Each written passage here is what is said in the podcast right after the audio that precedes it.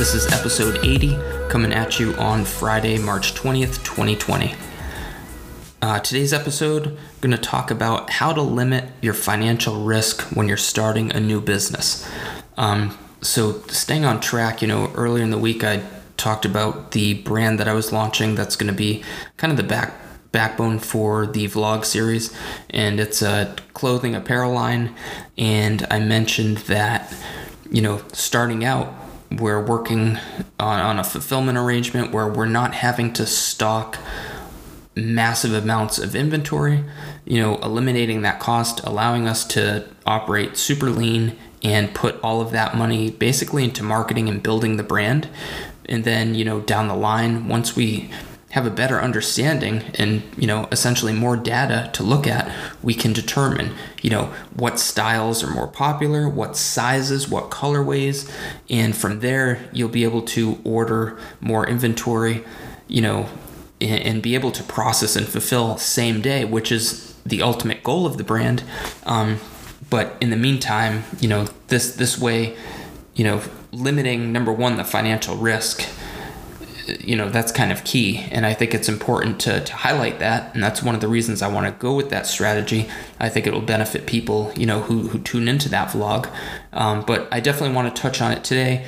Got a couple messages on instagram just kind of asking some questions. So i figured you know it'd be a good friday topic. So there's going to be costs with you know every business. Some costs you can't avoid. Um, you know but but in the terms of you know an apparel line you know why would it be risky? You know well uh, with a with a clothing company you know you have to stock all that inventory.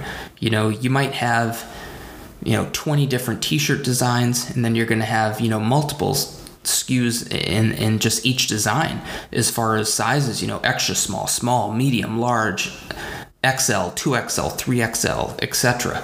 You know, and then then you you're talking, you know, especially in terms of this brand, you know, t-shirts, hoodies, uh, joggers, leggings, uh, crop tees for women, uh, super snug like baby doll tees for women, hats, beanies, you know, socks, underwear, all kinds of stuff. So every different SKU has multiple SKUs because of color variants, size variants. So you know it would be it, it would it would require so much money to you know stock all of that. Um, and it would be a huge risk because you don't know which styles are, are going to take well or what sizes and what colorways. So, you know, that that's a massive, massive outlay of cash. And you know, even if you had unlimited funds, it wouldn't be the smart smart way to do it. You know, you could use those those funds for for marketing and advertising and still do this smart approach and gather the data needed so then, you know, you can order inventory intelligently backed by data. Um, you know, you have no idea what the customer wants, what they're going to like, how often they're going to order, how much they're going to order, you know, what your average uh, cart value is going to be, how often they're going to come back, you know, how often you want to do different launches, sales, all of that has to be figured out.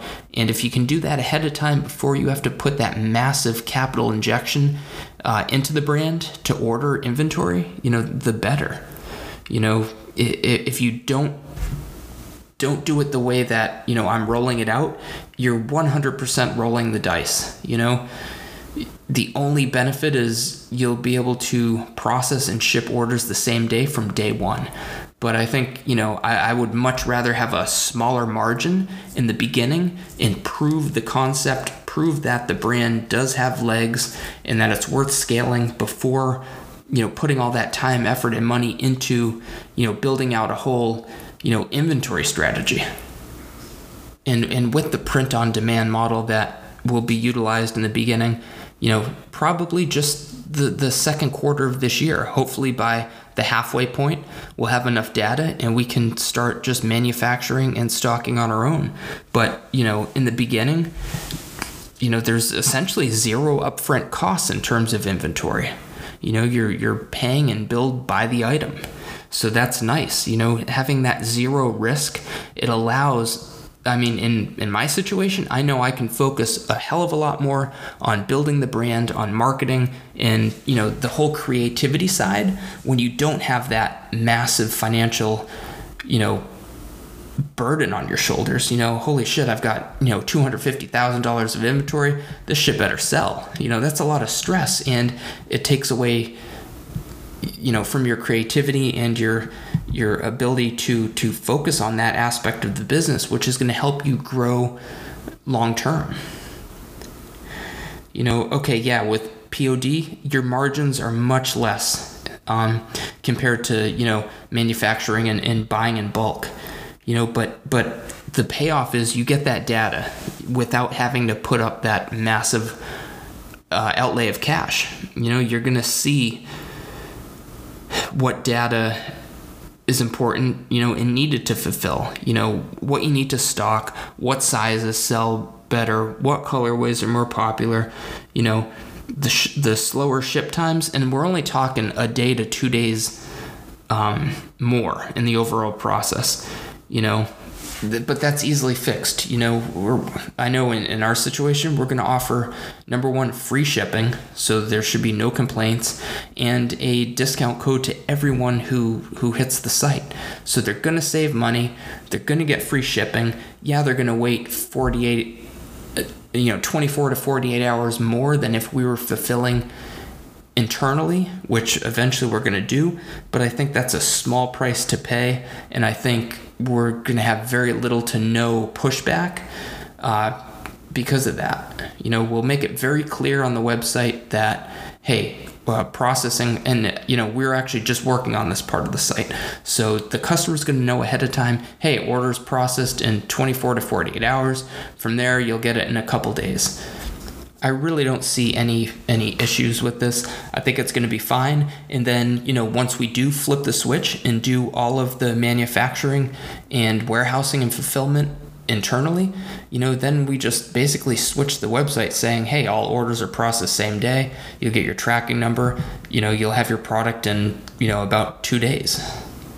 So you know it's it's making that transition from POD to you know in-house uh, manufacturing fulfillment, th- there's the customer is not even going to know. And if someone is really butthurt about having to wait, you know, an extra day for their product or, you know, having to wait 24 hours for the order to be processed, then so be it. You know, that's a pain in the ass customer um, that we that we don't want to deal with. Most businesses can find a way to, you know, essentially not hold that bag uh, in the beginning stages you know, whether it is, you know, testing the business model with a dropship model prior to sinking all kinds of money and time commitment into manufacturing, then so be it. You know, do that.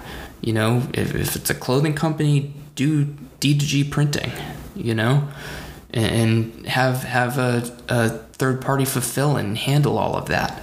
You know, allowing you to to just build the brand and market the brand one of the biggest benefits uh, when it comes to you know basically limiting your, your financial risk up front is it allows you to pull the plug or make a pivot with zero financial downside if need be. You know not every idea is going to work and you need to be basically fine with that. Like if the idea sucks if nobody buys the product if if it's just wasting your time then kill the deal and move on to something else you know not every not every brand is is going to be a winner you know or you might you know after a couple weeks of launch you might say well this isn't working but I think if we pivot this way, we can make it work, or at least it's worth trying. And when you don't have that massive, you know, cash burden and, and you know, when there's zero financial risk, you can make those pivots or you can kill the project indefinitely without, you know, suffering that financial, you know, impact negatively. So I think that's another that's probably one of the biggest pluses. You know, think of how many brands and businesses fail. A lot of them. You know, you, you might take you a few to find a winner. So, you know, limiting your risk and, and having that ability to, to change directions or just, you know, pull the plug entirely, that that's huge. And that, that'll play a major role in, in your success, you know, if you do have to switch directions. So, on that note, we'll wrap it for today. Uh, enjoy the rest of your Friday. Tune in for another episode tomorrow. And if you have any feedback, questions, or have a topic idea for a future episode, shoot me a DM on Instagram. The handle is at long.